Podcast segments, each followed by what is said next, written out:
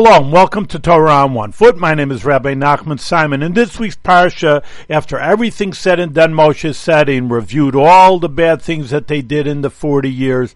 V'ata Yisrael, and now Jews, what does Hashem want from you? Meaning saying all things besides that, let bygones be bygones.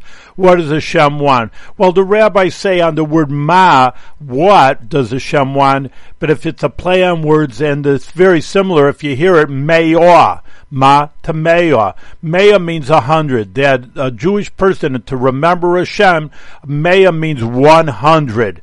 That you should remember Hashem by saying one hundred brachas, blessings every single day, and that'll keep your mind straight, focused on Hashem, and knowing what the right thing to do is. So let's say a hundred blessings, and we should have a hundred blessings every day from the Almighty, and bring the Mashiach. Thank you very much, and a good Shabbos.